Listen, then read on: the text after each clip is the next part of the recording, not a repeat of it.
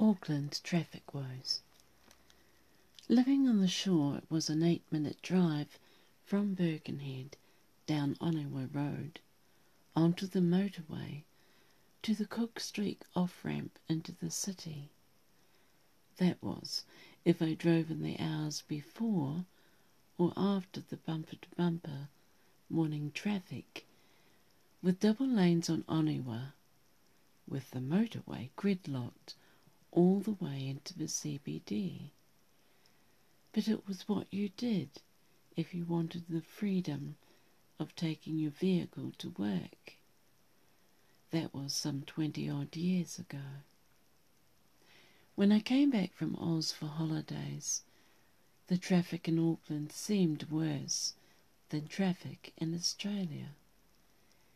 It didn't help that there were new lanes or ring roads, and I made the mistake one day of crossing Symonds Street and bypassing Mount Eden Road that started me off on a nightmare journey of roadworks and one way street detours.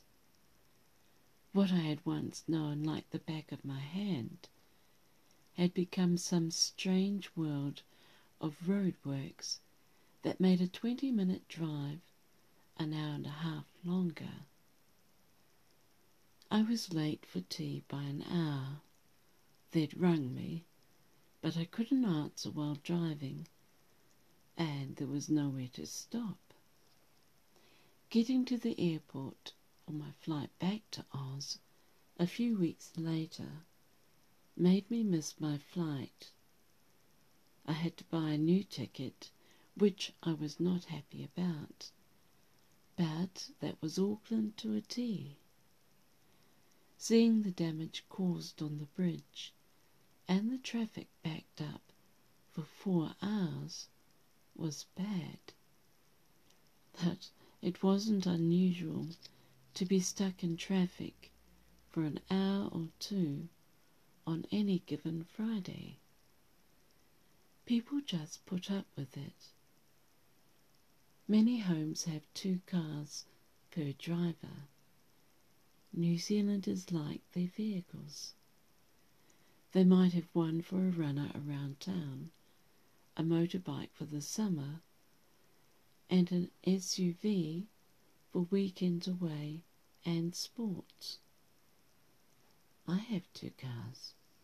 The one was for holidays when I came back, and then I moved back and brought my other car back with me from Oz. So I can't talk. I'm as bad as my neighbour. Actually, two of my neighbours have three vehicles, and their partners have two vehicles. That seems to be the norm. Australians have multiple vehicles, and many Americans have at least two different types, including at least one track. A friend of mine who has never lived anywhere but on the shore, North Shore to outsiders, told me that she has had enough and wants to move away from Auckland. It has changed so much that it has lost its charm for her. It's not the same place it was when you were here, she said. It is so busy.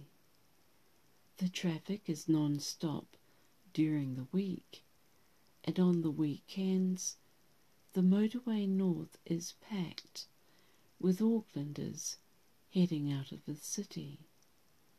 This from a person that said she would never live anywhere except on the shore.